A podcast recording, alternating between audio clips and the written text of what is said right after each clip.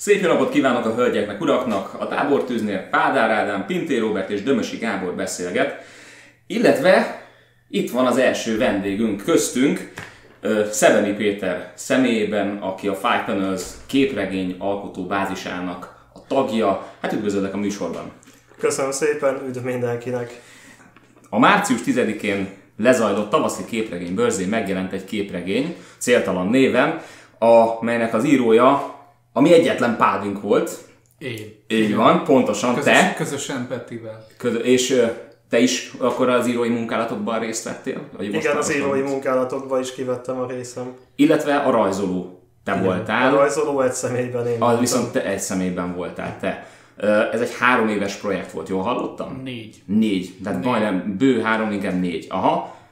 A, milyen? a rajzolás volt három éve, a forgatókönyvet egy évig írtuk. Egy évig értem. Milyen, milyen érzés egy ilyen projektbe belevágni, még az elején?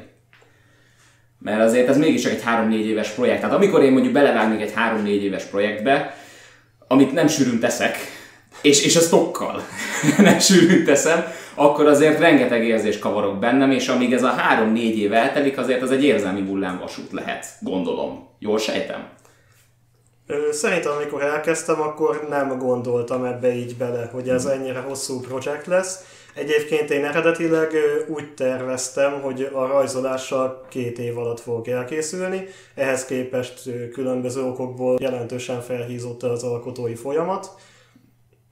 És amikor belevágtam, akkor inkább így kisebb szakaszokra lebontva dolgoztam vele, tehát majd, hogy nem annyira a hétköznapjaim része volt már korábban is a rajzolás, hogy egy-egy újabb oldal elkészítése nem jelentett akkora terhet, hogy azt látom, hogy ú, basszus, még mindig hátra van 80 oldal, és még csak 80 vagy még csak 80 vagyok kész. Tehát van egyfajta ilyen nyomás a végig e- ez, ez idő alatt, hogy, hogy a munkának, a projektnek a nagysága az így szépen így nyomja a vállalat, így átvitt értelemben? Szerintem ez inkább, amikor előre haladott a projekt, akkor kezdett megjelenni számomra. Tehát az első körülbelül fele az egészen gyorsan elkészült. Tehát az Az első Ez egy év, másfél év volt kb. az első 40 oldal. körülbelül egy év, igen, én is így emlékszem, hogy nagyjából az első évben kb. 40 oldallal haladtam, és utána kezdett egyre jobban a terhemre lenni az alkotás folyamata, tehát egyre kevésbé tudtam ráhangolódni a készítésre, ekkor beiktattam több rövid munkát, amivel egy kicsit ki tudtam kapcsolódni, mm. más stílusokban próbáltam ki magamat, ilyenkor dolgoztunk a a macskás és a kutyás képregény antológián, aminek így írtam a címét nem tudom kimondani, mert ez ugye a cska és a tya címre hallgató munkák voltak. Ez, ez érdekes volt, mert egy jó ideig Pádinak arról beszéltem, hogy, hogy igen, igen, olvastam a tiát. És így szerintem egy ideig nem tudta, hogy mi ez a tia. Én azt hittem, hogy ez egy, ez, ez egy női név, valahonnan mondjuk Törökországból így Tudtam, átinte, csak nem voltam volna. Hajlandó kiavítani téged, mert ö, hátul a kis agyamba a kis koboldi mondogatta, hagyja csak, hagyja, csak, jó lesz az, jó lesz az. Tudtam, csak nem sejtettem. Így van, Baby Stallone m, Pálitól már többször is hallottam, hogy ez így, ezek a projektek, ez, ez, az, ez az alkotás, ez így kikívánkozik az emberből.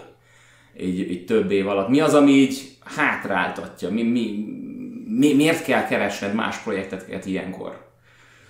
Mi, milyen, milyen érzés fog el, vagy, vagy, vagy van annak valami különösebb oka?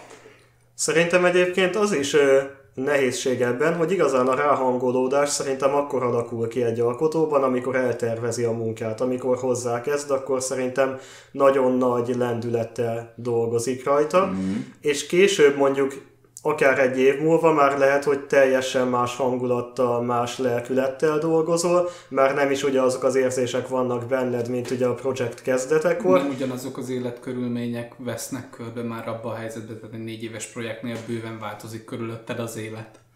Értem. És akkor, ha jól értem, az adott élethelyzet adja a, a projektet, viszont a adott élethelyzetnek a, az oka, amiért elkezdted, az kezd el később téged hajtani előre, nem pedig az az érzés, amit te akkor éreztél.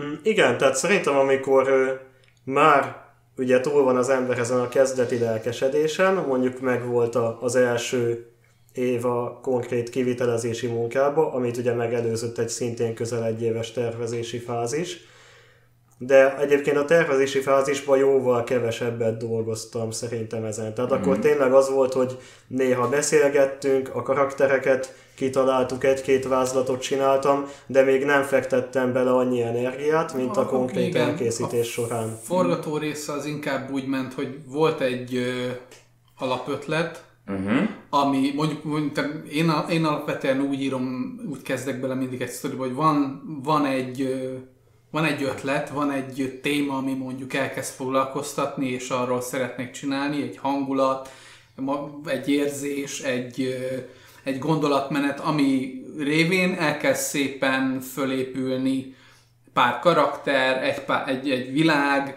egy cselekmény, és, és az elején még ez nem áll össze annyira, hogy azt mond, hogy ez egy, ez egy kész dolog, és hogy tehát nem érzed azt, hogy, hogy ezt kirakhatod az emberek elé, mert nem érzed azt, hogy ez összeáll, és még mond valamit. Van, van egy olyan pillanata az írásnak, ami még, még a kezdeténél en- ennek Az első egy éven belülről az el- beszélünk. Igen, tehát Igen. Még, még a kezdetén, amikor elkezdesz egy ötletet kidolgozni és összerakni, egy jó darabig csak szenvedsz vele lényegében, hogy oké, okay, akkor itt bejön ez a karakter, itt ez történik, és egy jó darabig így nem áll össze egyáltalán, hogy mi ez. És, és amikor végre ö,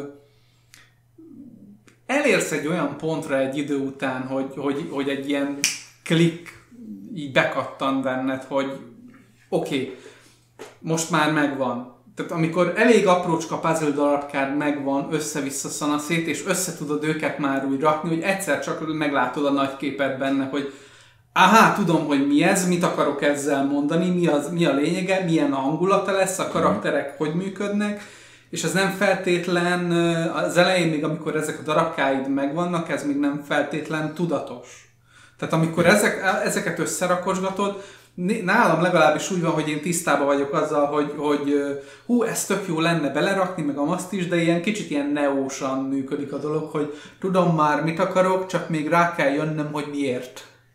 És, akkor, és, és egy idő után, amikor összeállnak ezek a darabkák, hogy igen, e- ezt is bele kéne tenni, és ez is működik, mert hangulatba illik hozzá, egy idő után, hogy összeállnak ezek a darabok, utána alakul ki egy nagy kép, hogy aha, ez így fog működni. És akkor keresed fel Pétert egy ilyen ötlettel. Ö, nem, először meg, tehát a Petit rögtön megkerestem Igen, az tehát elején. szerintem, amikor ugye ez a, ebbe a fázisban már folyamatosan ott voltam. Tehát Igen, a- ebbe a kidolgozási fázisba.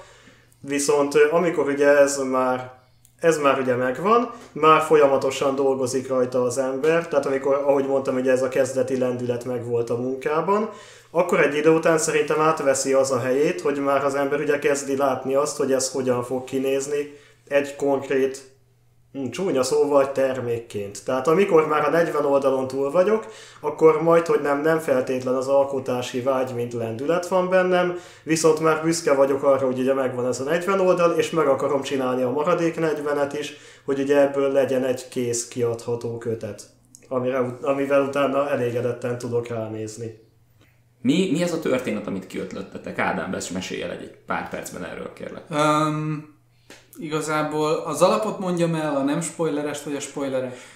Az ala, alap Az, alap, konfliktus. az, az alapkonfliktusunk egy, ö, egy lecsúszott alak a főszereplőnk, egy Mort nevű lecsúszott alak a főszereplőnk ebbe a sztoriba, aki, akiről igazából a történet elején annyit tudunk, hogy hogy kap egy telefonhívást, amiben közlik vele, hogy a barátnőjét, a volt barátnőjét megölték, és be kéne jönnie a hullaházba azonosítani őt. És ebből az alapszituból kiindulva egy tipikus ö, 80-as évek ilyen bosszú sztorit akartunk hangulatba először összerakni, és ahogy megy előre szépen a sztori, szerettük volna azt kifejteni, hogy emögött egy kicsit több van. Tehát egy kicsit jobban bele akartunk menni a horror irányba, egy kicsit misztikusabb, urban fantasy irányba el akartuk vinni, és Mit is értünk itt Urban Fantasy alatt pontosan? Urban Fantasy alatt jelen esetben Neil Gaiman féle amerikai istenek jellegű urban fantasy értjük, magyarán egy industriális jellegű környezetben fantasy elemeket ö, ö, elhelyezni. Tehát mint például, hogy az amerikai istenekben ugye a régmúlt istenek ö, egy városban élnek és saját szociális társadalmat ö, működtetnek. Na most, ami itt történt, az az, hogy az isteneket lecseréltétek az apokalipszis négy lovasára. Ez már a spoileres. Ez már a, Te- a tegyük spoileres. Ki, meg akarja venni a kötetet, hogy spoiler! valahol a spoileres részt még előbb tegyük ki. A spoileres, ne, nem, nem terveztem spoileres meg spoiler nélküli részt, mert szerint, én számomra nem volt egy akkora nagy spoiler, inkább, Hmm. csak nagyon szépen rávezettétek. Aha, értem. Ö, ne, ne, nekem így jött le. Ö, ö, Színászko, ezt azért is mondtam, mert el nem tudtam ö, képzelni, hogy eddig miért nem jutott az emberek eszébe az, hogy amikor kimondják azt a szót, hogy zombi apokalipszis, és ott van, hogy apokalipszis, akkor az nem csatolják hozzá a négy lovast. És e- ez az a pont, amikor, ez volt az a pont, amikor ezt kimondtam, aztán Színász kollégát felhívtam, és így ő is egyenezt a kérdést tette fel, hogy mi a francot szívtatok, amikor ezt így összehoztátok. Tehát, Igen, hogy ez, igen. ez hogyan jött így össze. Tudom, hogy ez egy kicsit így vaskos és elég komoly kérdés, úgyhogy szerintem bontsuk ezt több aspektusra, de azért ezt így, így olyan holisztikus módon meg tudjátok valahogy ö, válaszolni ezt a kérdést. Az, az ötlet alapvetően onnan jött, hogy én, én, én alapból, alapból nagyon szeretem a témát. Tehát alapból nagyon szeretek ö, ö, hasonló témákkal foglalkozni. Tehát van, van, vannak régebbi képregény ötleteim, sztoriaim, amiben szintén megjelennek az apokalipszis lovasai, és mint mitikus lények ö, rettenetesen foglalkoztattak, hogy ö, hogyan tudnánk belerakni egy olyan környezetbe, ahol le tudnánk őket rántani emberi szintre, és úgy bemutatni őket. Egyébként ez tök fura, mert ha az apokalipszis négy lovasát földobod, valahogy mindig mindenki karakterként rakja őket össze. Ami egyébként nem feltétlenül adja magát, de mégis valahogy az emberekbe ez, ez beleívódott, hogy ők, ők négy személy, négy személyiség, amit, amit megtestesítenek. Most konkrétan a, a céltalannál is, de egyébként nagy általánosságban is azt hiszem, hogy nem nagyon szoktak egyébként az emberek ettől eltérni. Ami itt egyébként működik, sok helyen nem, de, de azért tehát fura, hogy, hogy csak a négy figuraként értelmezik egyébként az emberek Ez a popkultúrának a része egyébként. Tehát amikor elkezdtük ezeket fölépíteni, én sokat olvasgattam ut- utána. És a, a bibliai része az, az nem, nem ennyire konkrét. De, de igen, tehát, tehát em- emiatt, emiatt a kérdés, mert ugye a Biblia része az, az nem ennyire konkrét, viszont mégis mindenki ennyire konkretizálja. De tényleg ez, hogy a popkultúra részévé így vált. Igazából én az, azon filóztam, hogy, hogy miért pont így vált a, a popkultúrának a részévé. Szerintem ez egyébként korábbra nyúlik vissza az, hogy ezt a négy karaktert így négy konkrét figuraként eredeztetjük, mint a popkultúra, mert egyfelől a Bibliában még biztosan úgy van meg ez a négy karakter, hogy egyszerre képvisel. Tehát a Bibliában úgy jelenik meg ez a négy karakter, hogy egyszerre képvisel egyfajta ilyen végtelen entitást, tehát tényleg inkább csak eseménysor, viszont ott is egy nagyon plastikus képpel írja le a karaktereket, annak ellenére, hogy nem feltétlenül mondja ki szó szerint, hogy ki kicsoda, de mégis ott van ugye az, hogy a, a fekete lovon ült, hogy kart van a kezébe, a többi, tehát ezek minden olyan ö, egyértelmű képek, amik már a művészetbe bekerültek baromi sok helyen. Tehát ugye ott van például Dürernek a metszete, amit szó szerint bele is tettem a képregénybe, egy nagyon kicsit átalakítva, és szerintem ezek voltak azok, amik jóval korábban már elindították azt, hogy erre a négy tehát erre a négy inkább csapásra, mint négy karakter tekintenek az emberek. Tehát én is emlékszem arra, hogy gyerekkoromban láttam róluk ugye festményeket, vagy mint egyfajta tiltott dolgot úgy olvastam el a jelenések könyvét, és hogy akkor is már nagy hatást gyakorolt rám ez a négy figura. Egy kicsit menjünk tovább akkor a sztoriban. Mi, mit is történik, a, miután Mort azonosítja a barátnőjének a testét? Mort azonosítja a barátnőjének a holttestét, és a holttest elkezd hozzá beszélni. Innen Mert persze, hogy elkezd hozzá Mert beszélni. persze, hogy elkezd hozzá beszélni. Um, ugye azt nem mondtuk el, hogy a alapkörülmények ebben a világban az, hogy, hogy jelenleg egy zombi járvány, idézőjelben járvány dúl, amit senki nem tudja, hogy miért indult el, meg hogy mi történt. Meg is kaptuk kritikának, hogy ez nincs megmagyarázva, hogy miért történik, amit én cáfolnék, mert meg van magyarázva, csak nem olyan értelemben, ahogy szerintem ezt elvárták. Igen.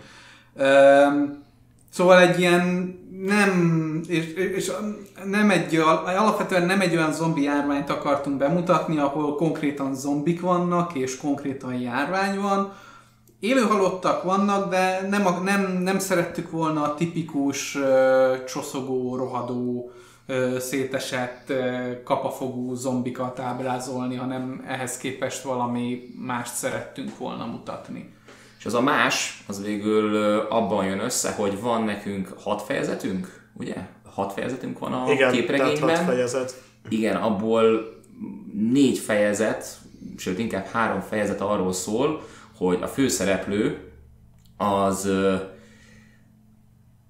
az körbe megy Budapest utcáin, az egész városban, és felkeresi azokat az alakokat, akik, akik szerint a társadalom, illetve az ő maga élete, meg mindenkinek az élete nagyon durván ö, kisiklott, és nem, so, nem kevés bűntudatot érez, és ö, érez ezzel kapcsolatban ő önmaga is.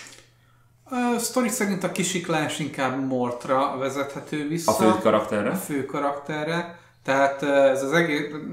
Akkor, tehát van, akkor elmondom, vannak visszaemlékezős jelenetek minden egyes fejezetben, és ott szépen ki van tárgyalva, hogy ugye a, a többi karakter, akit meglátogat, ők a régi csapattársai voltak, akik egyrészt a sztori szerint kinyírták a barátnőjét, másrészt ugye a régi bandatagjai voltak, és Mort elindul egy ilyen bosszú hadjáratot lerendezni ellenük, és így szépen sorban mindegyiket meglátogatja és kinyírja.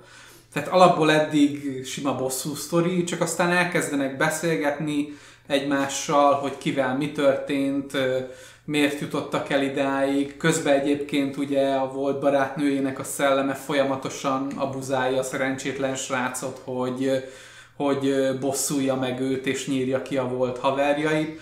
És szépen kifejtjük a sztoriba, hogy ők, mint a négy lovas, ők egy ilyen pszichopata gyilkos csapatként járkálták Budapest éjszakáját, és látogattak különböző helyeket, ahol sima mészárlásokat végeztek, mint az apokalipszis négy lovasa. aminek még a sötét korokban, amikor ezekre a rituálékra, a véres mészárlásokra szükség volt, amolyan, hát egyensúly, a, a balansznak a visszaállítása érdekében, valami távoli, annak legalábbis valami távoli képének az érdekében, most már ugyanez, hogy mészárlunk valamiért nem működik. Valamilyen az, szinten azért, sőt nem is valamilyen szinten, képi, képileg, vizuálisan nagyon komolyan belemegy a, a képregény, szerintem legalábbis aztán színász száfoljál meg, hogyha te nem így gondolod, annak, ennek a miértjébe. Mi, mi az, ami változott ennyire? Régen is volt egy nagyon sötét kor, most is van, ha úgy vesszük egy nagyon sötét kor, mert amire reflektál a képregény, ez a, ez a, le, a lelki elhalás, a, a lélek elhalása, és ahogy ez megbetegíti a testet, szinte odáig, hogy már csak vegetáló zombik maradnak. És szerintem ennek van még több, meg még ezer más értelmezése is, azért ez is egy nagyon sötét kort kort mutat be. Eleve Budapest városa, ahogy be van mutatva ezzel az enyhén, hát mondanám, mondanám noáros jelleggel, ugyanezt a képet festi le.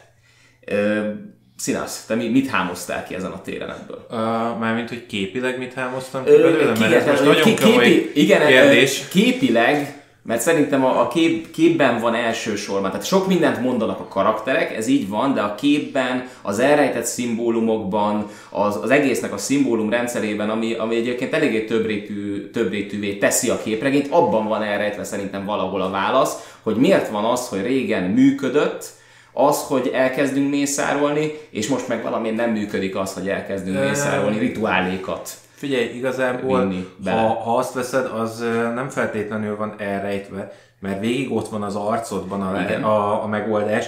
Semmi másról ö, nincsen szó, arról, hogy mi már túl sokan vagyunk a négy apokalipszis lovasnak ahhoz, hogy, hogy ők ezt kordában tudják tartani. Tehát egyszerűen túlnőtte a világ a, a régi korokat, ugyanolyan sötét maradt, és ugyanolyan ö, brutális gyilkolásokat visznek végbe, de ettől nem lesz jobb, mert ugye már nem tudják tartani az iramot velünk. Tehát igazából én ezt hámoztam ki belőle, hogy, hogy azért, eh, tehát azért nem működik ez már most, mert rengetegen lettünk ahhoz, hogy négy figura elég legyen ehhez. Tehát ehhez, ehhez rengeteg kéne. Országonként kéne, vagy nyolc ahhoz, hogy, hogy ezt így rendben tudják tartani. Ö, és, és lássuk be, azért az is beszédes, hogy, hogy maga a, a főszereplőnk az, aki egyébként a legelsőként megunja. Tehát, hogy azért, azért az, az egy csúnya áthallás, és ö, ott, ott ö, konkrétan a, há- az agyam hátuljában elindult a tűzijáték, mikor rájöttem, hogy Mort kicsoda. igen, És, és, és, rá, és rádöbbentem, hogy igazából ki az, aki a leghamarabb megunta az egészet. Az azért, az azért ütős. Az azért ütős. Igen. Műfajában lehet úgy apostrofálni a képregényt, hogy slasher, misztikus, mitikus horror. Hú, hát Na, nagyjából. ez nagyon elmondta. Csak hogy, elborul, csak hogy érezzük az elborultságot. Igazából, igazából urban fantasy horror. Urban így- fantasy. Én is inkább Igen. csak maximum kettő műfajt kevernék bele.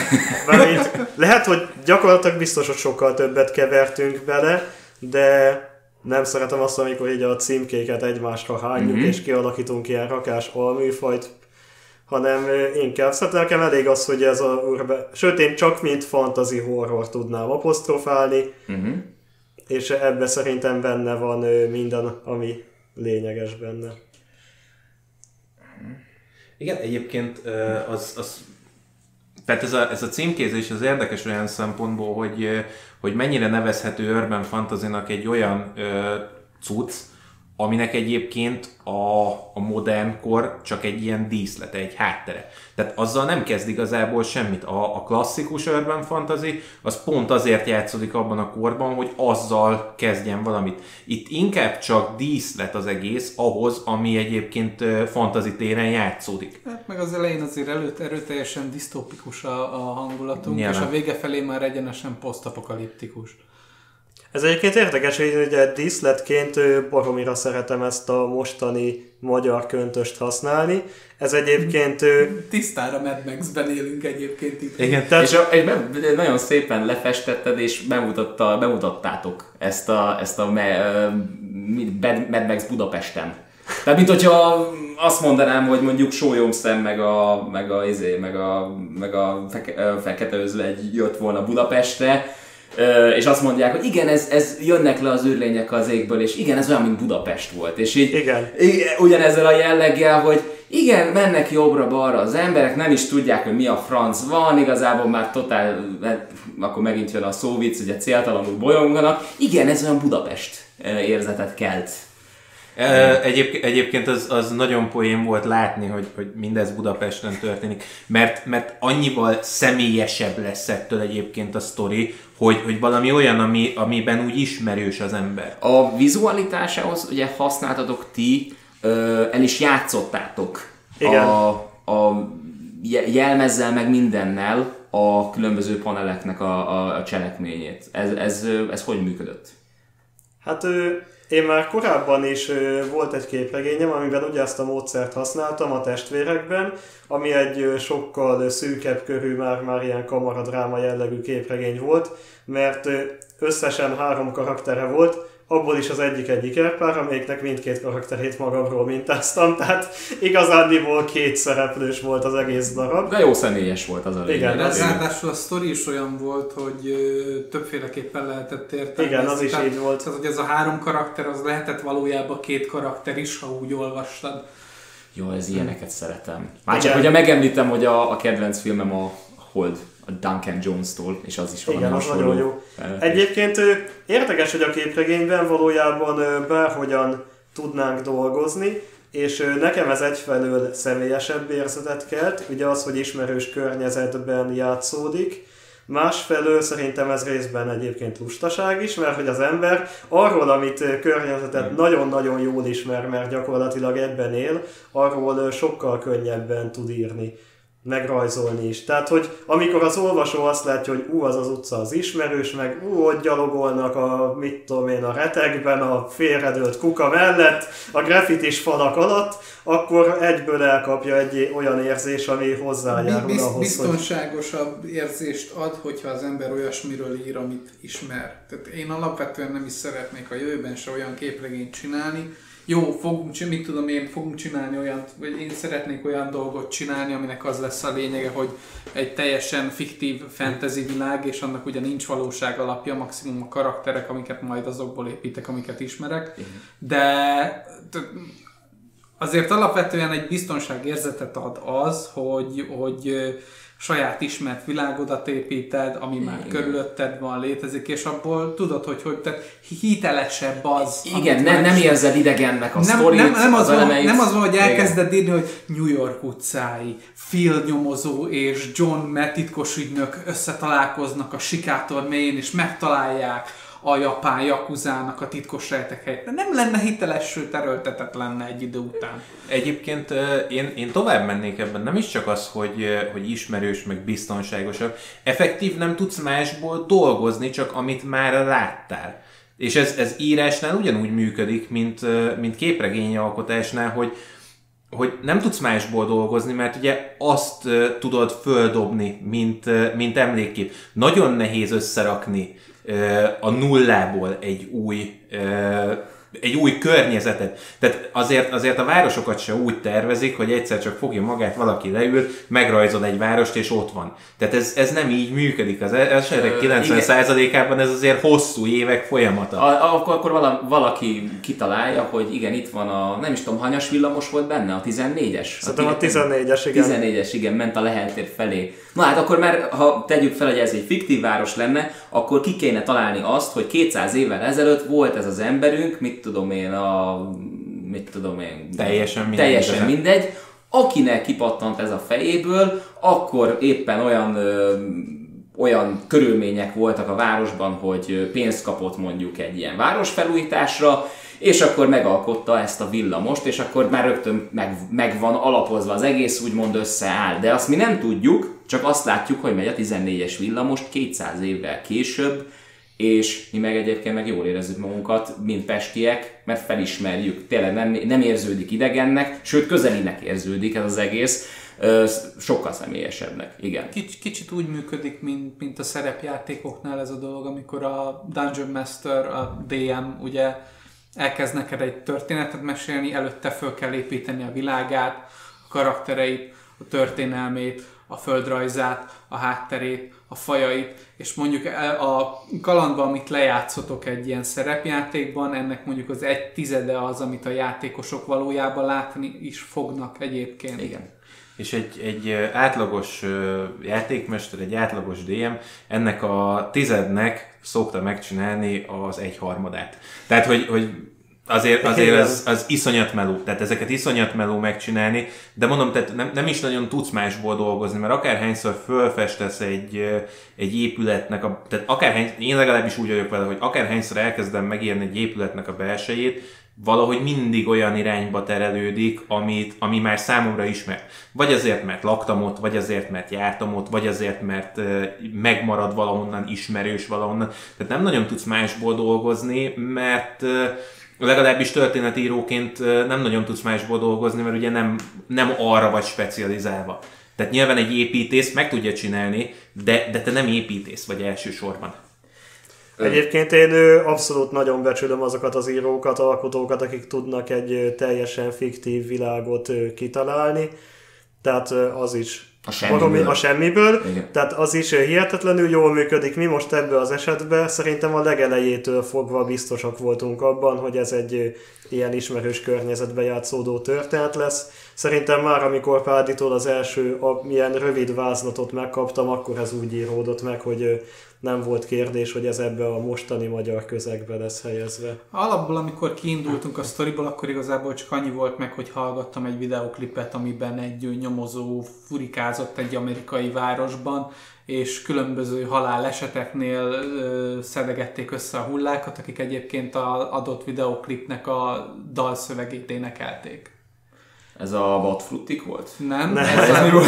Nem, Mondom, hogy nem hirtelen volt ez ilyen beugrott a dalszöveg, hogy ti dalszövegeket használtatok a, ebben a képregényben, és mondom, akkor innen vettétek azt? Nem, nem, szerint. nem, Mitől nem, az nem innen. Mert én nem hallgatok a, le, a, legels, a legelső, tehát a- ez a klip, ez konkrétan a Basti-nak volt az Of the Night című száma, Rákeresek, igen. és, ö, és abban van ez, hogy egy nyomozó hapek járkálja, köz, járkálja a, a, igazából öngyilkosságokat nézegetnek, tehát a, a helyszíneket ugye Igen. biztosítják, és ahogy megy a klip és megy a dalszöveg, a hullák éneklik folyamatosan a dalszöveget. És ebből, ebből volt meg először a, a kórházas jelenet, amikor a főszereplőnek a barátnője elkezd hozzá beszélni. És ez volt a legelső dolog, ami megvolt az egészből. És ebből kezdett el kiépülni, hogy jó, akkor legyen egy kocsia, amivel furikázik Pestnek a különböző ismertebb helyszínei között, és akkor abból meg lett, hogy jó, azért ne csak egy tipikusan, izé, ne csak egy tipikus ö, bosszú sztori legyen, hanem tegyünk mögé valamit, ami, amit, amit így, hogy, hogyha szépen fölsejtetjük, hogy mi fog történni, akkor, akkor az olvasónak lesz, lesz egy ilyen aha momentuma, hogy Aha, hogy ők akkor az apokalipszis stb. és akkor ez egy szépen fölfejtődött a, a, a hogyan, a kik, a miért, az egész világ, és onnantól kezdve megvolt. A vizualitás az számomra nagyon érdekes volt, mert én azt hittem, hogy valamilyen nagyon mocskos, nagyon, nagyon kontrasztos képi világot fogsz használni. És nekem nem ez jött le. Nekem ez ilyen nagyon, már majdnem azt mondom, ilyen mat hatású. Nem tudom, hogy jó szót használ. Nekem mi ez, a, mi ez a, mit te használtál, ez a, ez a stílus, amiben rajzolódott? Ja, hát az igazság, ez számomra hasonló egy kicsit, mint amikor ugye a műfajokról beszéltünk, hogy igazából nem tudom ezt. Nem tudod, csak úgy, behatárolni. valami volt. Ezt csak Aha. úgy csináltam, tehát ez egyszer így elindult Ez nálam, stílus. de ebbe valóban egyébként színek terén tényleg egy viszonylag ö, visszafogottabb színkezelésre törekedtem, és nem is annyira voltak nagyon éles ö, fény-árnyék hatások benne. Viszont ö, Meg- vizualitásról jut eszembe, hogy szerintem ez a fotókkal kapcsolatos izét kérdést egészen átugrottuk végül. Ö, igen, igen, arra mi mindenképpen vissza akartam térni, tehát hogy a fotók egyébként az, azok így kihatottak ö, arra, hogy, hogy mi, milyen lett végső soron a vizualitása? Na, ő szerintem nagyon erőteljesen, mert amikor a karaktereket megterveztük, akkor már nagyon konkrét elképzeléseink voltak arról, hogy milyen karaktereket szeretnénk beletenni a képregénybe, és szerencsés módon egyébként sikerült olyan modelleket találni az ismerősi körünkben, akik ezt szívesen is vállalták, és akik megjelenésre nagyon hasonlítottak az eredeti elképzeléseinkre és szerintem nagyon sokat hozzá is tettek a karaktereknek a mimikájához, ugye a különböző gesztusaihoz, plusz nagyon jó volt az, hogy így több emberrel, amikor gyakorlatilag ugye eljátszottuk ezeket a jeleneteket ilyen kis műanyag fegyverekkel és egyéb kellékekkel,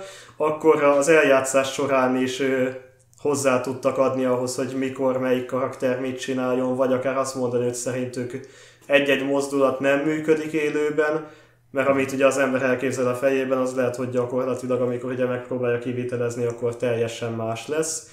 És így volt, hogy ott menet közben írogattuk át a forgatókönyvet, amikor éppen Aha. fotóztuk hozzá a jeleneteket.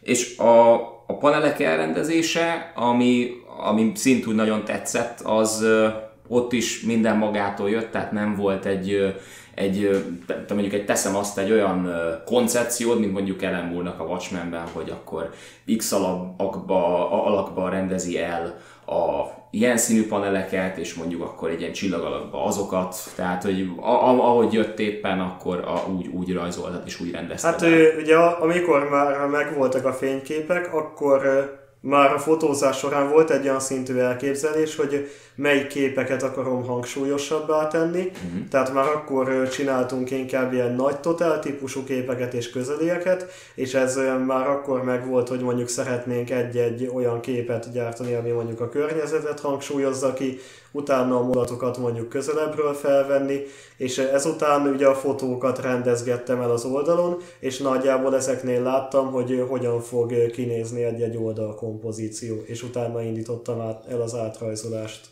Értem. És, de ahogy néztem, egyébként volt egy ilyen elrendezés. Legalábbis nem tudom, színáztetteket hogyan, hogyan jött le. Tehát én láttam egy elrendezést, mi szerint úgy két oldalnak van egy, egy színe. Igen, ez így van. Ez...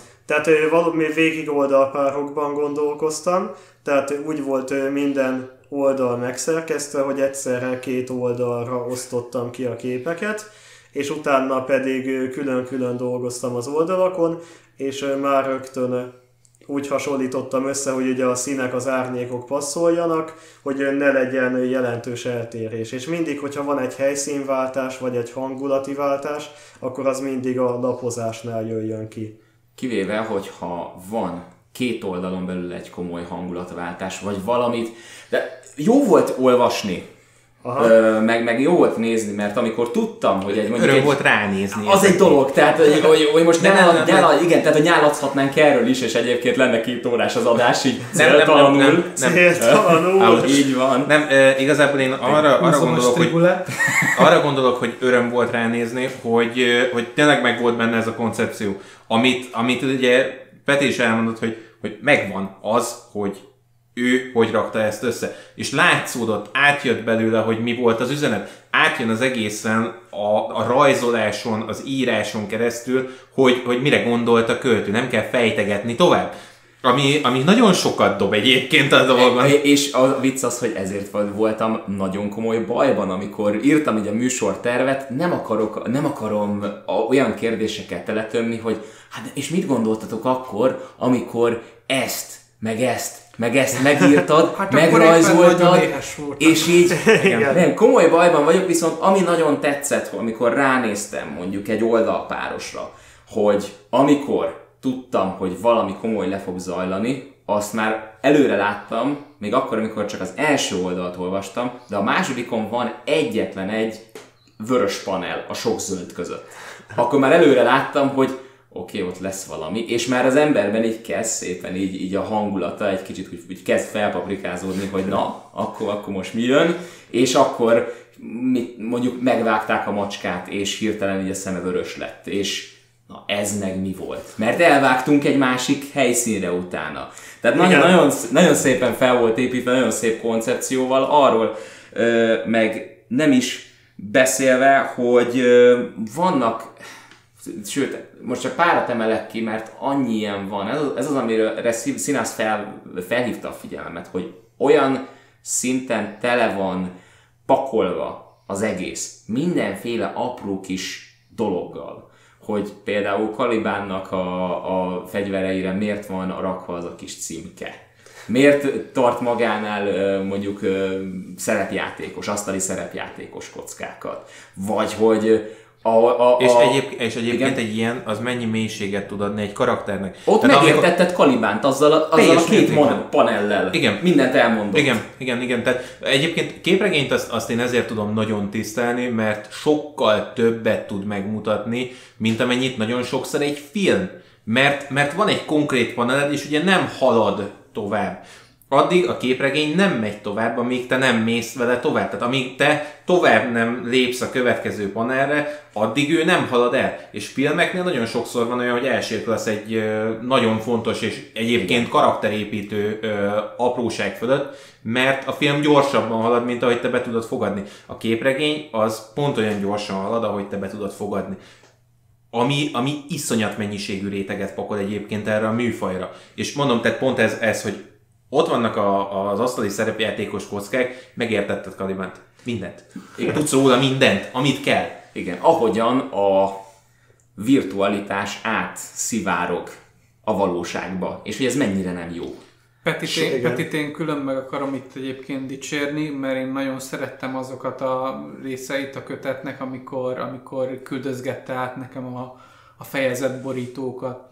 Ugye, mert mindegyik fejezetünk ugye egy-egy karakter tematikus volt, és amikor átküldte a fejezetborítót, így megnéztem, és így, és így ott volt általában minden karakterről, minden benne. Kalibánnál nagyon szerettem, amikor megnéztem, hogy ott játszik a kis alsógatyájába a, a konzolon, és Igen. há, hátul a falon ugye a polcon dugig van pakolva akciófigurákkal. És így végig tudod nézni, hogy miket gyűjtöget, mit tudom én, megnéztük ugye mm, Morvint, akkor ugye ő ott a kis ö, Üvegcséjében üvegcsével gyűjtögette. igen, a- gyűjtögette, de bármelyiket, amiket, amit így lát, tehát alapból az, hogy az első fejezetben ugye Mort a kocsiával ül ott, van ott, ugye, tehát ő, őt ott az az egy darab autó fejezi ki, és ez így, ez így azt Ami- mondtam, és imádtam. azt Ami a- egy azt a Mustang, könyvet. amit ha lefordítunk, az valójában lovat jelent, vagy bizonyos specifikus lovat, de amúgy lovat jelent.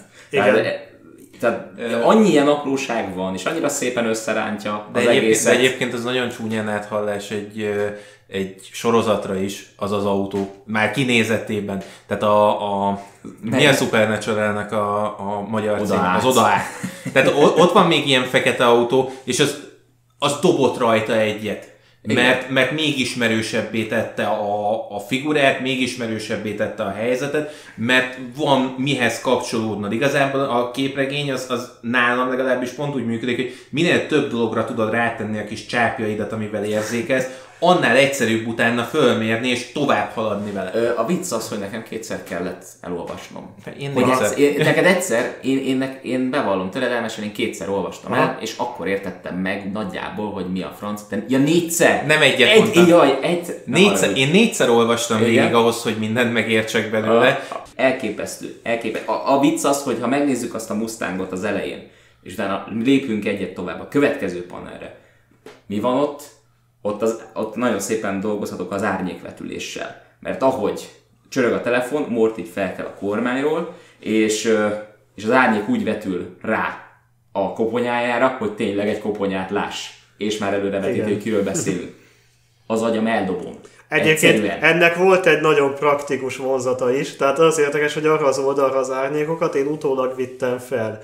Hogy a, amikor a referencia fotókat elkezdtük, én már hamarabb elkezdtem dolgozni a képregényen, mint hogy pádékkal az első fotózást megtartottuk volna, és azon a két oldalon rólam lettek elkészítve a referencia fotók. Viszont amikor később Pádiról elkezdtünk együtt dolgozni, feltűnő volt, hogy különböző az arca a két karakternek, és azért később megcsináltam rá azokat az árnyékokat, hogy ne látszódjon az arca az első. Tehát lényegében a prológusban, amikor ugye csak erről a, a telefonbeszélgetés van ábrázolva. Tehát a véletlen az, ami közre játszott ebben az esetben? A Hát praktikusság. inkább. praktikusság volt egyben, de nyilván amikor már elkezdtem ezen dolgozni, akkor már éreztem, hogy ugye az árnyékokat mire akarom kifuttatni. De Egyéb- ez volt az oka, hogy utólag feltettem. rugdostam őt, hogy figyelj, ez az első két oldal nagyon más a fejünk. Tehát az a te fejed, és nem az egy. És ott fura lesz, hogy ugye ül a kocsiban vezeti a te fejeddel, majd kiszáll a kocsiból az én fejemmel, és így mi történt az autóban? Egyébként, egyébként tök fura, mert nálatok azt láttam, hogy, hogy tényleg van kettő karakter, ami rólatok van mintázva, ö, és nagyon sok helyen meg azt figyeltem meg, hogy, hogy ezt leginkább kerülni igyekszenek az emberek, hogy, hogy róluk legyen egy karakter így látványosan mintázva. Itt meg, itt meg látványosan így van megcsinálva, ami egyébként tényleg dobott valamennyit a, a képregénynek a, az azonosulhatóságán, azt mondom. Igen, igen, a, ki, a kifejezésén Igen. is, mert ha nem tudom, hogy láttátok át, nagyjából ismeritek, van az Avatar az utolsó levegőidomár sorozat. Igen. És abban volt úgy elkészítve az animáció, hogy nem csak így kitalálták a fejükben és meganimálták, hanem, mi, hanem a Brian Konietzko és a Michael Dante Di Martino a két ö, srác, aki készítette, ők eljátszották ilyen, túl, túl, ilyen túltolt gesztikulációval az összes jelenetet, és amikor amikor így látod a főszereplőt, hogy megpróbál alkudni egy kalózzal, és szinte mémbe illő az egész, hogy mit szólna egy bronzérméhez?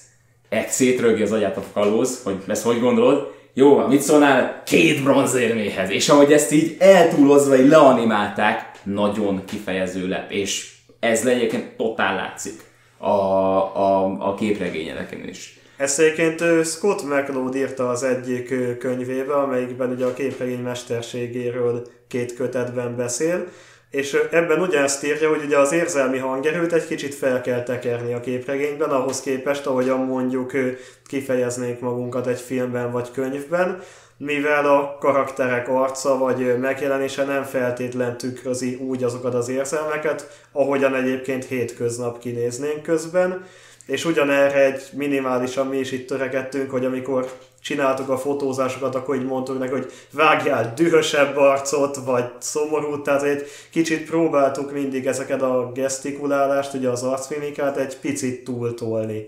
De még pont így a komolyan vehetőség határán belül tartani.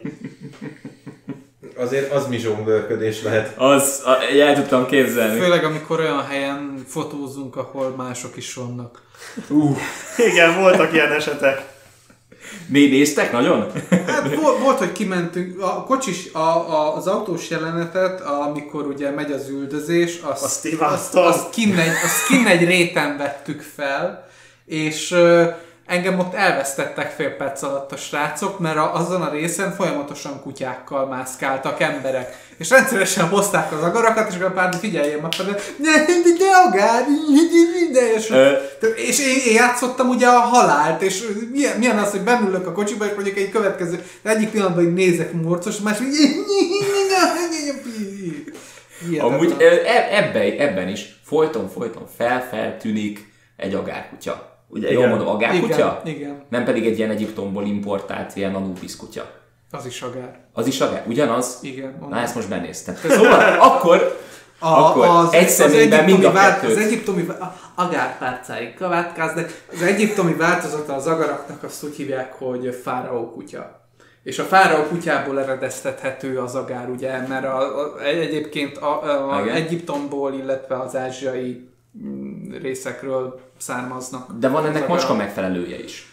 Van. Van, az melyik? Mit tudom én? Nem tudod, vele nem vagy benne. Agarhoz értek. nem? A, a, az agarhoz? Nem tudom, én most csak így, Pádipédia. Így én van. most csak így mémekből, mintha úgy értesültem volna, hogy most van ugye ez a Sphinx névre hallgató kopasz macska, szerintem az általán a Az. legközelebb az Ja, ja, egyiptomi ja, változathoz, de lehet, hogy lesz majd olyan hallgatónk, aki ki tud ebben javítani. Igen, lehet kommentbe írni. Szóval hogy, hogy, hogy ide is importáltál egy agárkutyust? Mert Pádi képregény. Mert Pádi... Nincsen pádi képregény Nincs- agár Nincsen nélkül. Pádi képregény agár nélkül, igen. Tehát nálam ez ilyen védjegy, hogy ahova tudok és kutya van, vagy bármiféle állat szerepel, akkor oda beszúrunk valami szimbolikus kis agarat, és akkor igen, ez ide kell. Tehát ez olyan, mint mondjuk, hogy ö, ez nagy pofájú kijelentés lesz, és nem mérem magam ilyen nagy emberekhez, de például Hitchcocknál is megvolt az, hogy ő például a Sidian terrierjeit mindenhova berakta a filmjeibe. Tehát magyarul a te vagy más néven a Westworld-ös Robert Fordja a képregényvilágnak, és ő is mindenhová kutyákat és agarakat rak be. Ú, hát azt nagyon szerettem, azt, hát azt a jelenetet, amikor, amikor Jockról elkezd beszélni az öreg, öreg Ford.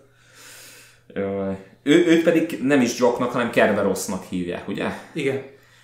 Mint az a görög mitológiában az alvilág kapujának őrzője, jól mondom? Igen, így van. Így van, és nem is véletlen ez a neve. És nem ismét, na, na itt már nagyon belemegyünk a spoilerekbe, ha elkezdünk ö, erről beszélni, a- a- de a- készen álltok? De egyébként Szerintem igen. De Szóval egyébként, készen egyébként állunk. pici adalék, hogy ez, most utána néztem egy, egy pár hete, a, még a, sőt, még a céltalan előtt néztem ennek utána, hogy annak a kutyának a neve mit jelent, tehát hogy a Kerberos az mit jelent. Igen. És ö, gyakorlatilag HD elnevezte a saját kutyáját foltosnak. Mert, mert, mert az a szó, amiből eredeztetik, az foltot jelent.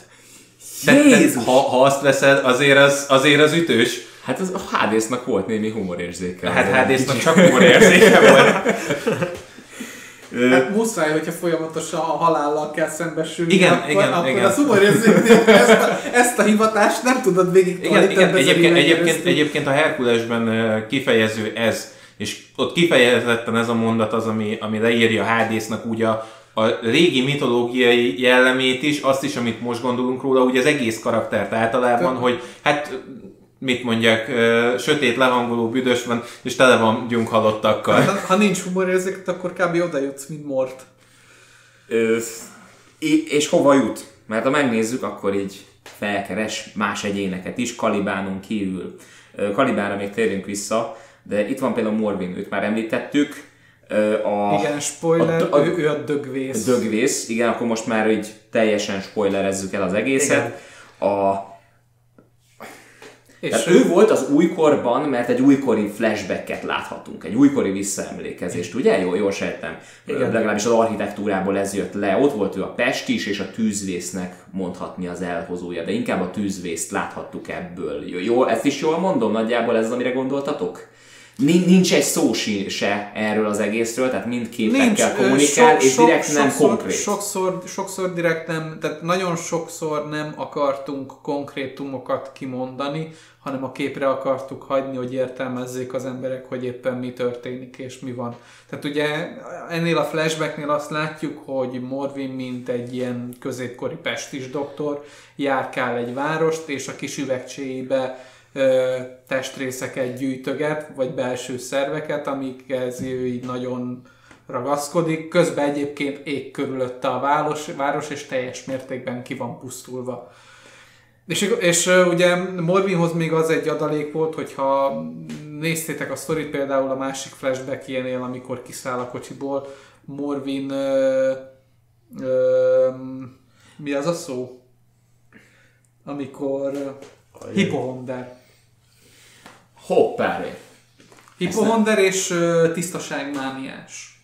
Tehát nem szeret semmi. Tehát, és amikor először ebből, tehát először ugye úgy voltunk vele, hogy, hogy csináljunk belőle egy ilyen, egy ilyen tisztaságmániás hipohonder csávót, és ö, utána kezdtünk el azon gondolkozni, hogy ha rájön az ember, hogy ő ugye maga a dögvész, akkor lényegében itt nem az a lényeg, hogy ő fél a fertőzésektől, hanem egyszerűen nem akar érintkezni semmivel, ami Ami a doktorok e, esetében, a- az újkori, meg ugye reneszánszkori doktorok esetében ott, ott, ott terjedt el ugye a csőrös Igen, felszerelés, igen, igen. nem véletlenül. Annak funkciója volt. Igen. Mert, mert hogyha ők elkezdenek megbetegedni, akkor ki a franc fogja meg, meggyógyítani a többit. Ennek meg volt a célja. Strigulázhatsz. Jej! Igen, strigulázhatsz. Ennek meg volt a célja. De az, hogy pont a dögvész, aki elhozza azt, pont ő a tisztaságmániás, pont ő az, aki saját magával valamiért nem tud még, tehát mint a dögvésznek a megtestesítőjeként nem tud a, ugyanabban a testben élni egyben saját magával. Békében. És hogy ez az összes lovasnál egyébként kijön, Na, na ott, o, ott van szerintem a kutya ellásva, a Kerberos esetlen, esetben.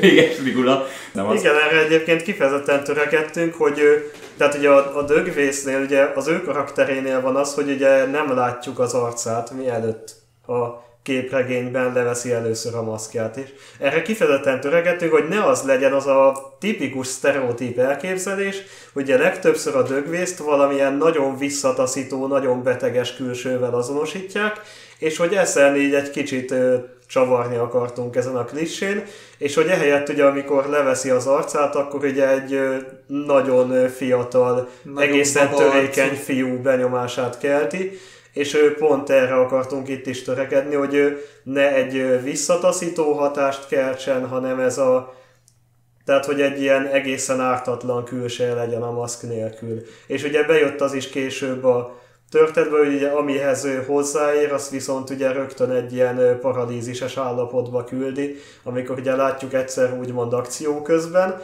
tehát, hogy ez a funkciója annak, hogy ő folyamatosan be van öltözve, folyamatosan kesztyűk vannak rajta, tehát, hogy ő egyszerűen nem tud érintkezni a külvilággal egyáltalán. Egyébként ez mi Friday elszólás volt, hogy leveszi az arcát. Azért ez... Ez, ez, Ezt én ez észre, észre sem vettem, de ez valóban De, találom. de ügy, ügyes, Nem, ügyes. nem, nem véletlenül dolgozunk egyébként a sztoriban maszkokkal. Tehát a, Érthető, érthető, csak, csak ez, ez esetben Tehát ez esetben ez, ez nagyon csúnyán Ö, fel Sőt, sőt ha, ha tovább visszük ezt a gondolatot, akkor már vigyünk bele egy kis jungot, tehát itt elég komoly probléma van, hogy itt van ez a nagy civilizáció, és az ember pont a civilizáció idézőjelben, ez a civilizálatlan civilizáció hatására nem tudja a jungi árnyékot magába integrálni, mit vesz fel maszkot. És, és itt, itt ugyanezt érzem, hogy ha már felveszük a maszkot, ott kiadjuk az összes mindent, levesszük a maszkot, jó rendben úgy nézünk ki, mint minden más ember. Ne, nekem egy kicsit így ez, ez jött át. És ér- érdekes még, hogy, hogy amikor meg leveszi valójában azt a maszkot Morvin, akkor ugye az ér, na, nem éretlen, de éretlen és ártatlan külső, pont, hogy a, a tapasztalat hiány, a valódi tapasztalat hiányt tükrözi vissza. És és a, a szövege is, Pádi, itt, itt téged kell megdicsérjelek, mert a szövegben az van benne, hogy mindent így eszmékkel, elvekkel próbál magyarázni. De ilyen totál elvon dolgokkal. Petit dicsért. Tehát Na, ő, csak ne. Morvinnak a szövegét főleg Peti írta meg ilyen jól. Tehát mert, mert Morvin az ő karaktere. Mor- Tehát ki a karakterekre bontottátok így a, Igen. a sztori elemeket? Aha. Igen, tehát azért, igen. azért, azért vannak ugye a fejezetek is karakterekre bontva, mert akkor úgy bontottuk fel, és a, a Morvin karakterét lá, ráhagytam Petire. Mhm. Igen, egyébként Pádi elképzelés ennél a karakternél kicsit másmilyen volt, meg azt hiszem, hogy itt ugye van még egy nagyon nagy spoiler az ő karakterével kapcsolatban, de ha már belekezdünk, akkor lehet erről is beszélni, hogy Pádi eredetileg úgy írta meg ezt a jelenetet, hogy ugye ugyanúgy nincsen kettejük között küzdelem, viszont hogy Morvin nem ellenkezik, amikor Mort meggyilkolja őt. És ugye ez volt az, amit egy kicsit én tovább vittem, ugye ez az ellentmondás, amiről ugye te is beszéltél az ő karakter esetében, hogy a dögvész, aki hipohonder és saját magával nem tud együtt élni, hogy ez a karakter végül is ugye öngyilkos lesz a történetben. Um, egyébként nekem a maszkokkal egészen más jött le. Igen? Ö, és, és pont az, hogy én saját magamban megcseréltem az egészet. E- Erre mondtam, hogy a Freudi elszólás. Igen. Hogy, hogy akkor, amikor rajta van a maszk, gyakorlatilag ezek a figurák akkor önmaguk. Igen. Igen, ez Tehát, hogy, van. tehát, hogy az, az akkor ő, Aha. mert ugye amikor leveszi a maszkot, az ugyanaz, mint, mint Superman esetében egyébként, hogy, hogy ő azért vesz föl egy szemüveget, hogy elvegyüljön a többi között. És igazából ő sosem volt Clark Kent, mint ahogy az összes többi szuperhősnek van egy alter egója, amiből ő lett egy szuperhős. Superman, Superman volt, és ő belőle lett egy Clark Kent. Ha időrendben nézed a, a jeleneteket, tehát hogyha a régi múlt, régmúlt mellé, mellé pakolod a, a, a kevésbé mm-hmm. régmúltat és a jelenbeli részeket, úgy szerintem észrevehető az, hogy a régmúlt ö, beli me- alter egóig kifejezetten ö, tehát arra figyeltünk, hogy, hogy ilyen nagyon úgymond misztikusak, titáni jellegűek Aha. legyenek, olyanok, amiket nem tudsz emberszerűen megfogni, és hogy haladunk előre az időben, és zülenek le egyre jobban a szereplőink, úgy egyre emberibbek, és a végére már teljesen hétköznapi ember kinézetük van a sztoriban. És le is veszik a maszkot, le is rakják, nem, és néha fölveszik, hogy elmennek randalírozni, csókolom. Kalibánnak a nevét, azt Shakespeare viharából vettétek? Igen. Igen, így Igen. van. Aha. Ö, ő volt a, a Prosperónak az a nagy ideális világába a viszályáhozója. Igen. És innentől kezdve névszinten is tökéletesen működik az egész. A, Alapvetően A- neki, igen. a, tehát a, a Kalibánnak a karaktere ugye a Shakespeare sztoriában, ő alapvetően egy ilyen fertelmes szörnyként van ábrázolva, aki egyébként rettenetesen önző, és a saját tehát a saját maga jóléte érdekében cselekszik. Tehát, hogy magának akar, tehát, saját, ma, tehát maga miatt fordul szembe ugye Prosperóval a történetben. viszont van egyetlen egy nagyon fontos pontja, az az egyetlen pont, amiben viszont igaza van, hogy valahol ez a nagy paradicsom, ami most Prospero szerint eljött, az, az valójában hát eléggé komoly, elég nagy képmutatáson alapszik. Eleve annak a kijelentése, hogy eljött a paradicsom, megérkeztünk, ez idáig jutottunk. E- Ez, ez a végpont. És Kalibán mondja azt, hogy, hogy nem érdekes, hogy egyébként kreatúrának mondják, ami alapvetően etimológiailag, hogyha visszafejtjük az egészet, akkor ez ar, az arról szól, hogy, hogy ő képes változni. Csak ugye a változásban a változás ellentmond annak az állandó állapotnak, amit a paradicsom jelképez. És innentől kezdve jogos, hogy Kalibán lett a neve a viszálynak, aki folyton videójátékokkal játszik. Ő Kalibánnak a karaktere az nálunk, aki, aki, aki jelen esetben annyira gyarló és hiú és önző, hogy képtelen változni, és a változásba is folyamatosan próbál kapaszkodni vissza abba a múltba, uh-huh. abba a, az elképzelt fantáziába, ami, ami, aminek ő lefesti magát, de valójában nem igaz. Tehát Kalibánnak van az a visszaemlékezős jelenete, az a két oldal, amikor ugye eh, egy lovakként egy királyt lefejez. És ha megnézed a, a, a pajzsát, akkor ugyanaz a címer, mint ami a királynak a, a, Igen. A, a a tróntermében. tróntermében Az egy, milyen, egy róka, vagy mi volt? Igen, az? egy róka volt. Igen. És itt, itt próbáltuk azt, hogy megmutatni, hogy Kalibán egy rettenetesen gyarló, hiú és áruló személy. Na, ez És, és, nekem... és amikor bejön a dobókocka rész, hogy ő mennyire azt hiszi magáról, hogy ő mekkora egy izé állat, de hogy, hogy ő egy csaló gyarló figura. Dob kettőt a kockával, kijönnek a legrosszabb dobásai a kockában, Éppen, éppen egy ilyen kis zsebkést kap egy ilyen kis vízipisztolyjal. rúg rajta Igen. kettőt, és ah, Most már jó lesz. most már jó lesz. Az, az mindent elmondott.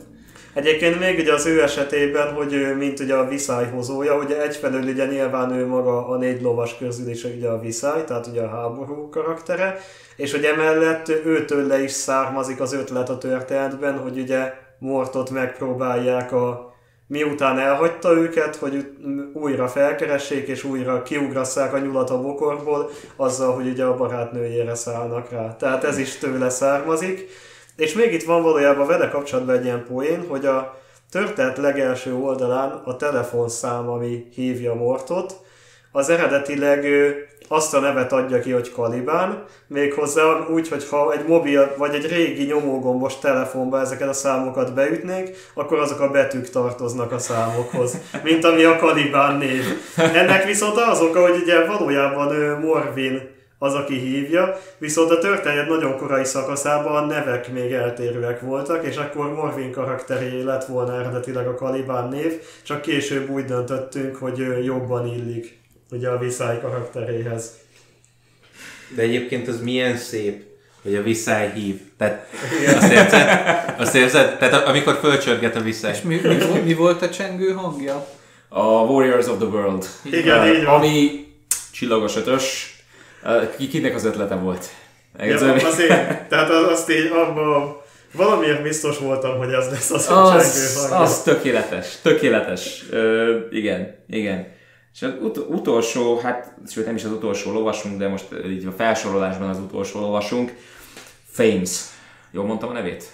Igen. Ö, igen, nem, nem tudom, azt hittem, hogy valamilyen nagyon idegen neve van, de akkor Fames.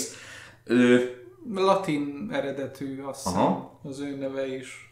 Egyébként ő, én ugye azért az ő nevét választottam ennek, mert ő latinul és szerintem egyébként angolul is körülbelül a hírnév az, Hírnév. amit ugye jelent ez a Aha. név, tehát majdnem tök ugye az, ugye az angol verziója is, és pont emiatt ez egy egészen ilyen számomra akkor egy ilyen nemzetközi angolos névnek tűnt, ugye a Kalibánhoz képest, amit amúgy direkt a magyaros írásmódját használtam az angol helyett, meg ugye a Kerberosznál is, tehát nem akartam ilyen angolos írásmódon Áj, ezeket a neveket. igen, az is olyan idegen, idegen forma lett volna így egy al- alapvetően egy ilyen magyar testben, egy ilyen Igen. magyar Túlzásba se akartunk esni, mert azért az meg mondjuk hülyén hangzott volna odaszól a kutyának, hogy gyere Kerbi. Kirby. Kirby. Mondjuk nem is nevezték nevén a kutyát, szerintem Nem. egyszer se a Nem, nem, nem, mert a kutya, a kutya általában csak, csak Mortnak jelenik meg, és csak akkor, amikor valaki meghal.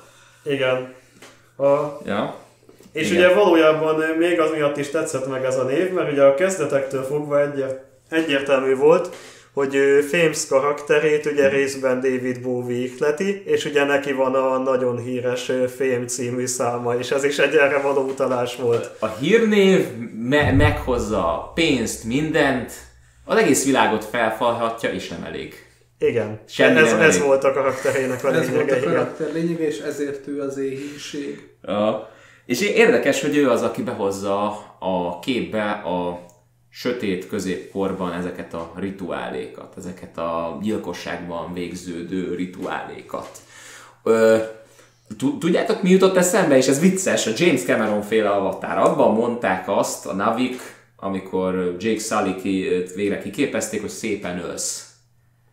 És szerintem a, a, az ok, amiért beválasztotta a halál, egy úgymond bevette a bandába, ebben a négyes fogadba Fames, az ezért volt. Mert akkor, amikor ott volt, a, ott voltak abban, a, abban az időszakban, akkor ismét az ölés nem céltalan volt. Stigulázhatsz. nem volt céltalan. Tehát ott volt, ugye az éhínség fenyegette a, a törzset, a halál fenyegette a törzset, minden, amit csak el tudtunk képzelni, az istenekért fohászkodtak az emberek, és véráldozatokat mutattak be. Volt célja aznak az egésznek. Tehát azt, azt tudtuk mondani, hogy a, annak az adott törzsnek vagy civilizációnak a kollektív tudattalanjában rezidáló Istenhez fohászkodtak, és ez egy összetartó erőt adott nekik és az, hogy egy ilyen ö, katartikus, ilyen, ilyen ö, rituálét előadtak, ez megsokszorozta az erejüket. Katarzis egy nagyon jó szó, ide örülök, hogy felhoztad. Famesnek nagyon, tehát amikor a Fames kitaláltuk, akkor nagyon sokat agyaltunk azon, hogy nem szeretnénk egy tipikus éhínséget kialakítani a karakterből.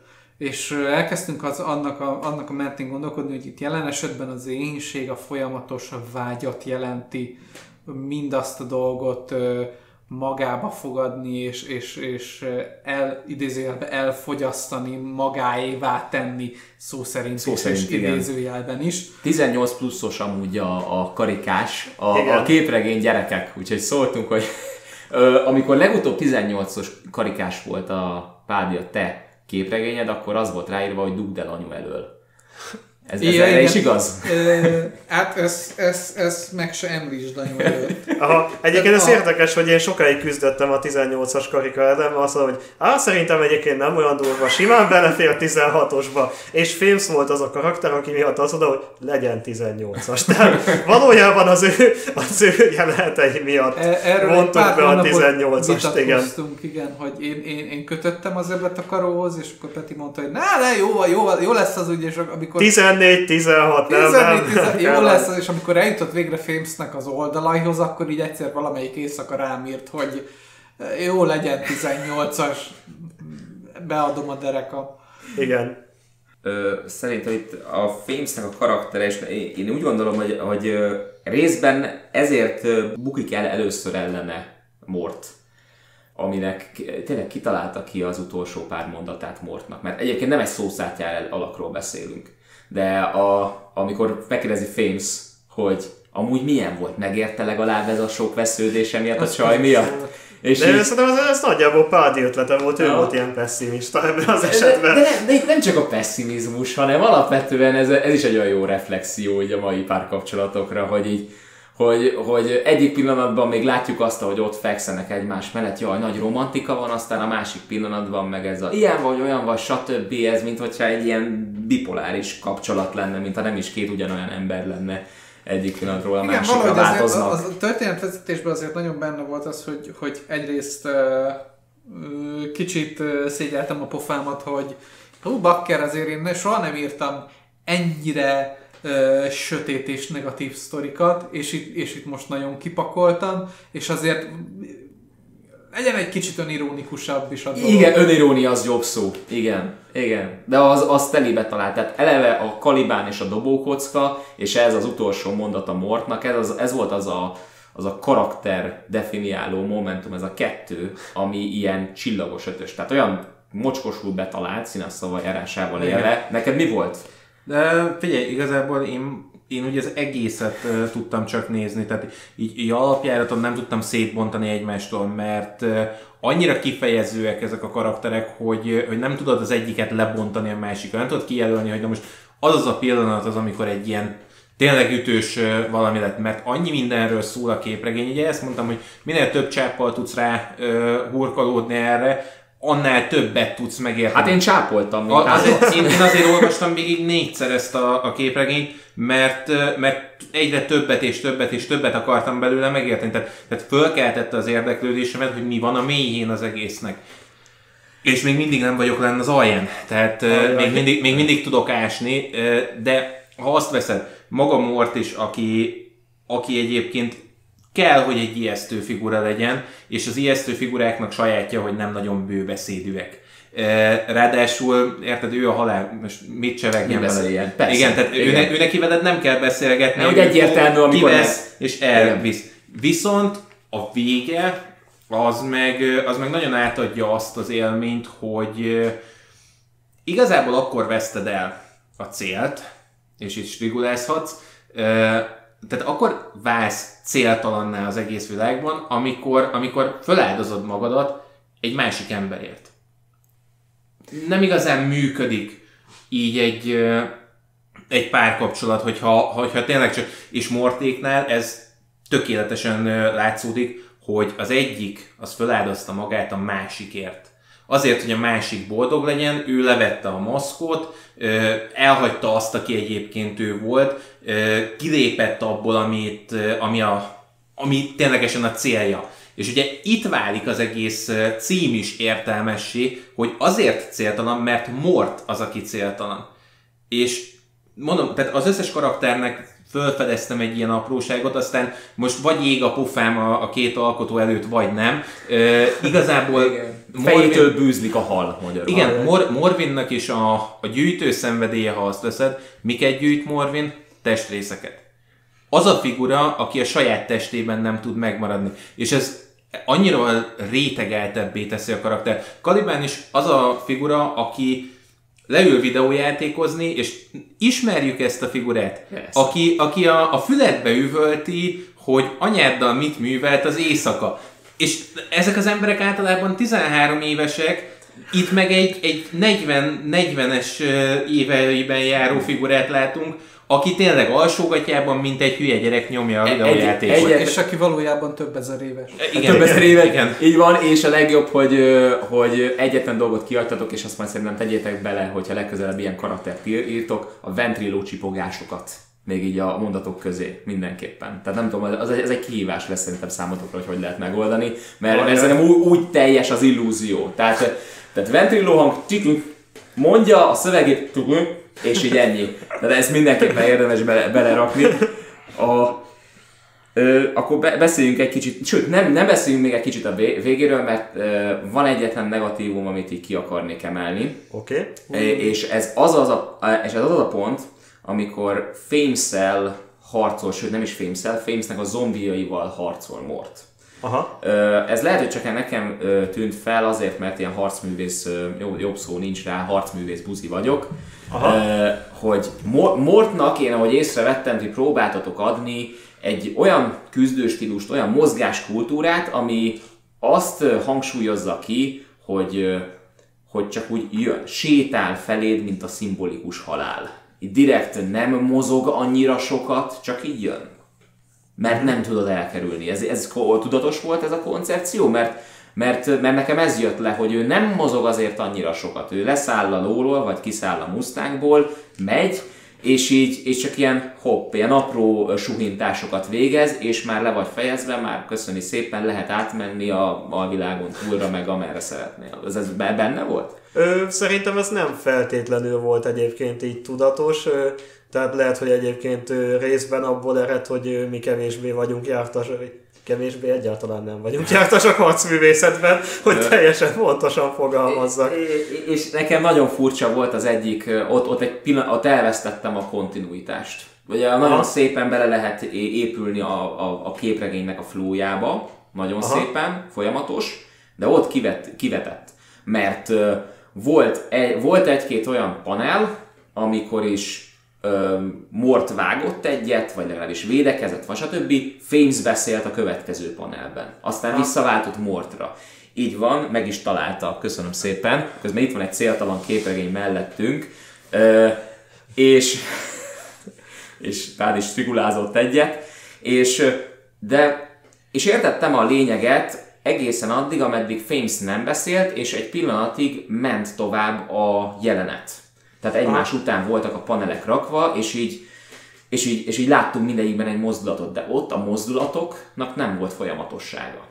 Aha. Tehát mi, mintha hiányzott volna ott Famesnek a pofázása, ami elképesztő, mert jó sokat tudott pofázni. Tehát ez, ez tény. Tehát annak vagy a pofázást ott hiányzott. és, és ott valami ott hiányzott, mert nem tudtam, hogy a mozdulatok hogyan jönnek egymásból. Aha. E- Ez volt ez gyakorlatilag az egyetlen dolog, amit fel tudok hozni, és ez is csak azért, mert így, így néztem, ugye ezzel foglalom el magam, hogy lehet embereket ölni, jó, rendben, hogyha így mozdulok, és akkor így vágok, és akkor ezt így veszem fel, úgy veszem fel, stb. Jó, csípővel így mozdulok, akkor ez történik. Na most Mortnás nem volt sok ilyen, amit láttam, mert úgy voltam vele, hogy igen, a halál nem mozog sokat, ő csak így kaszál egyet, meg egyet erre, stb.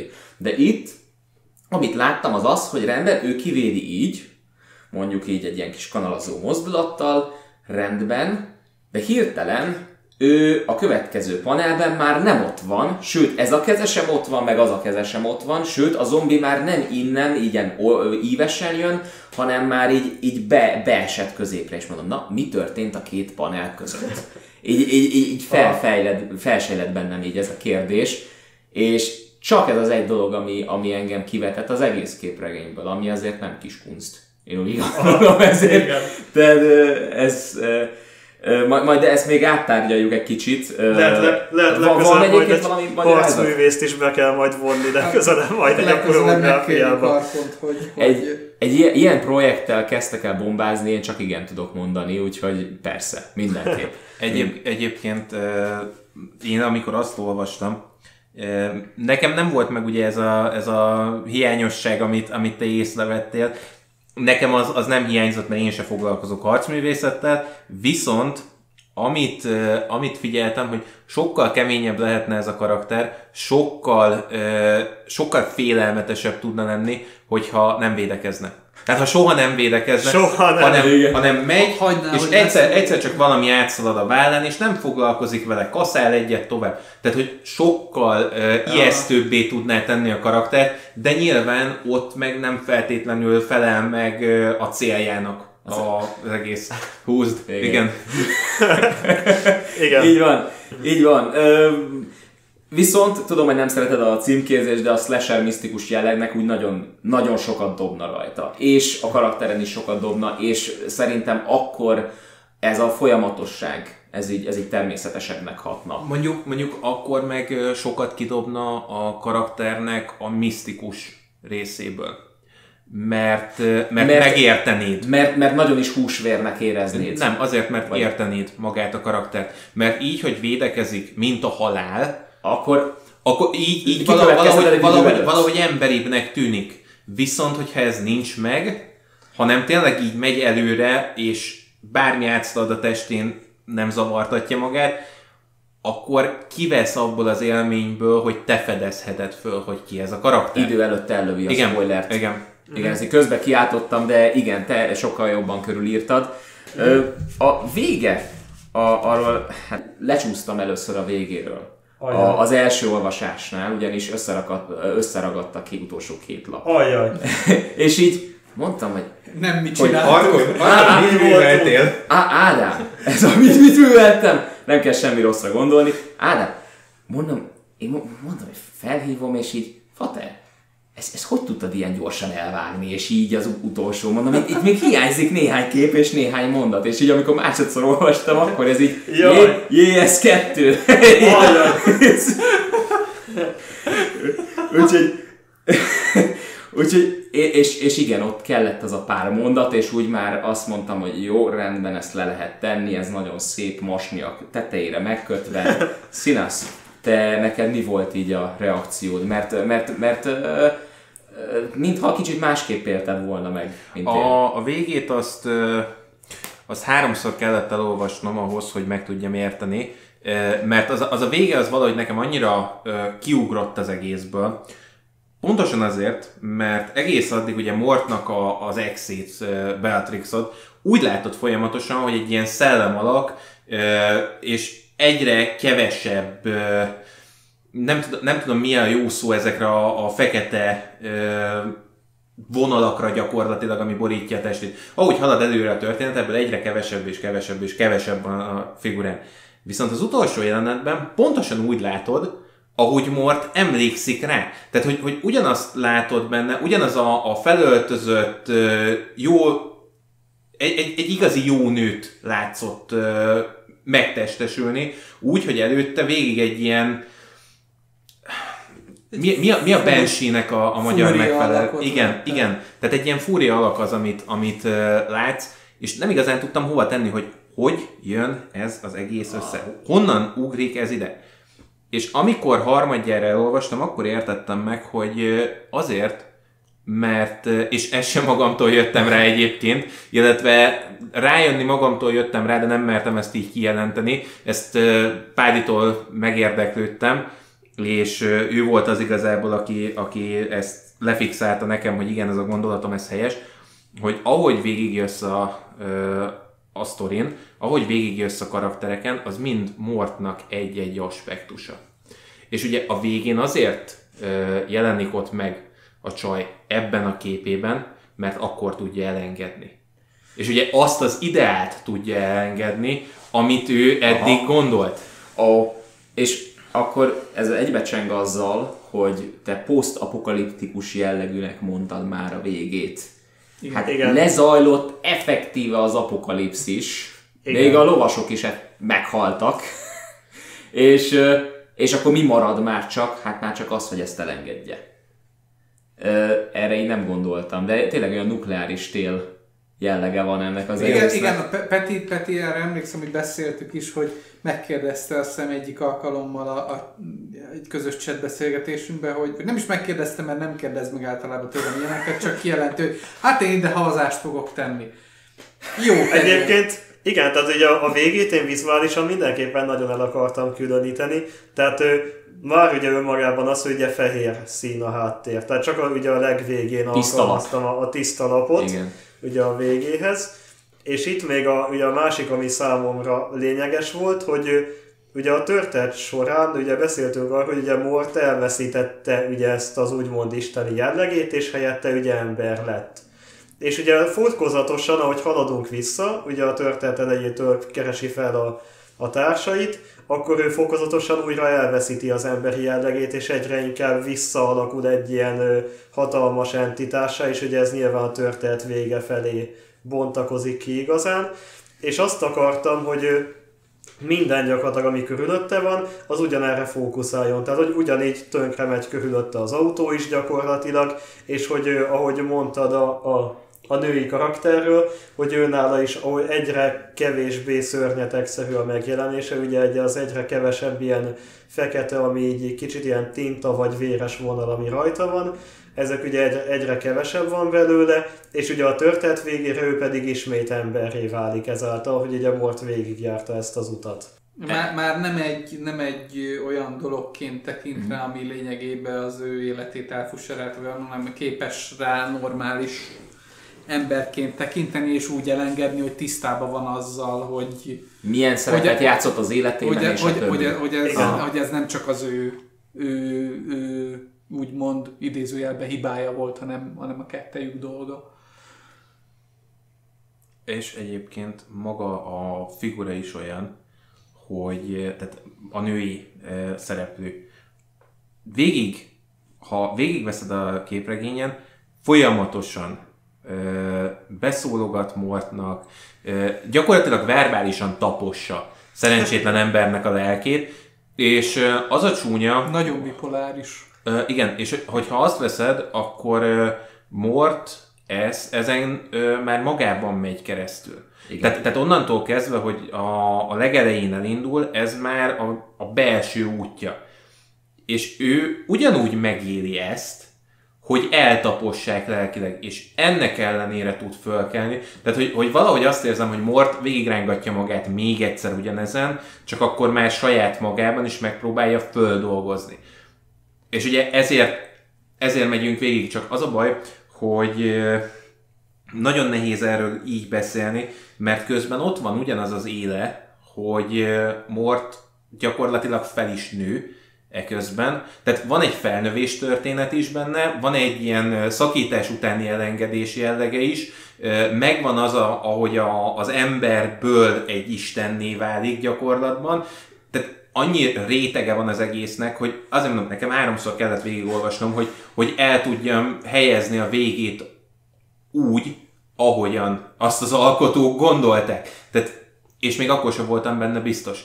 Tehát a, a képregény mondjuk egy ilyen szempontból nekem egy kevésbé emészthető ö, kategória, de azért nem vagyok hozzászokva így a vizualitáshoz.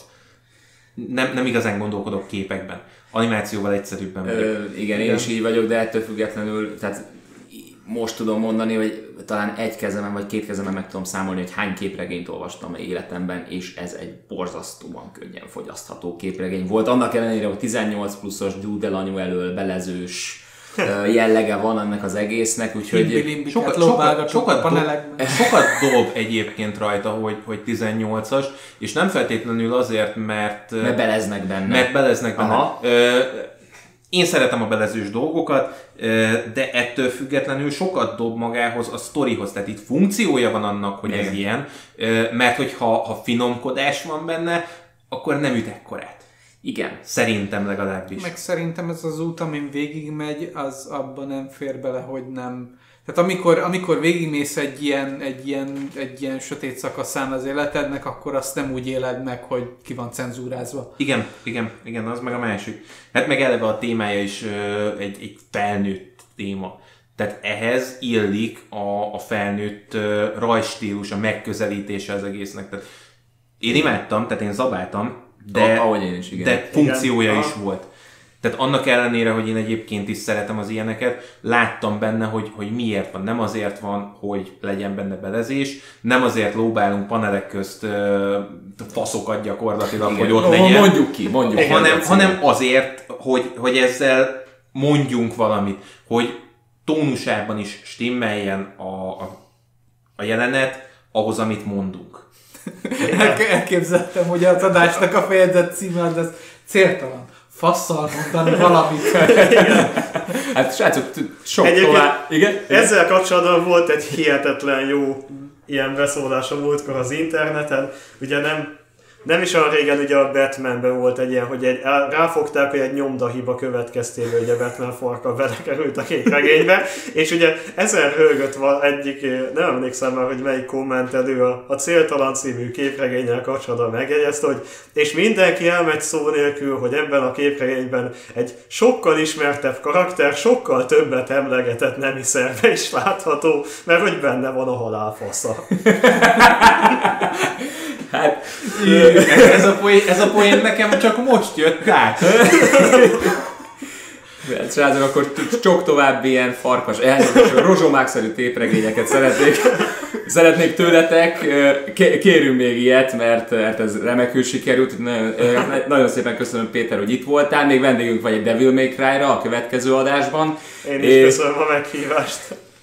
És igen, tar- tartsátok. Köszi Muci, hogy eljöttél. Tartsátok yeah. meg jó szokásotokat. És jövő héten is lesz tábortűz, addig pedig, hát ajánljuk figyelmetekbe a céltalant. Tehát prób- próbálom visszafogni a reklám jellegét így a lezárásnak, úgyhogy még azelőtt ö, ö, köszönnénk el, mielőtt ez megtörténik, hogy teljesen átmegyünk egy ilyen telesoppos blogba. Így van, mert ezt, már, mert, ezt, mert ezt már megtették előttünk a tele sokkos blokkot. Ha Így most van. vásárol, nem lesz céltalan. Jó, rendben. Sziasztok, jövő héten találkozunk.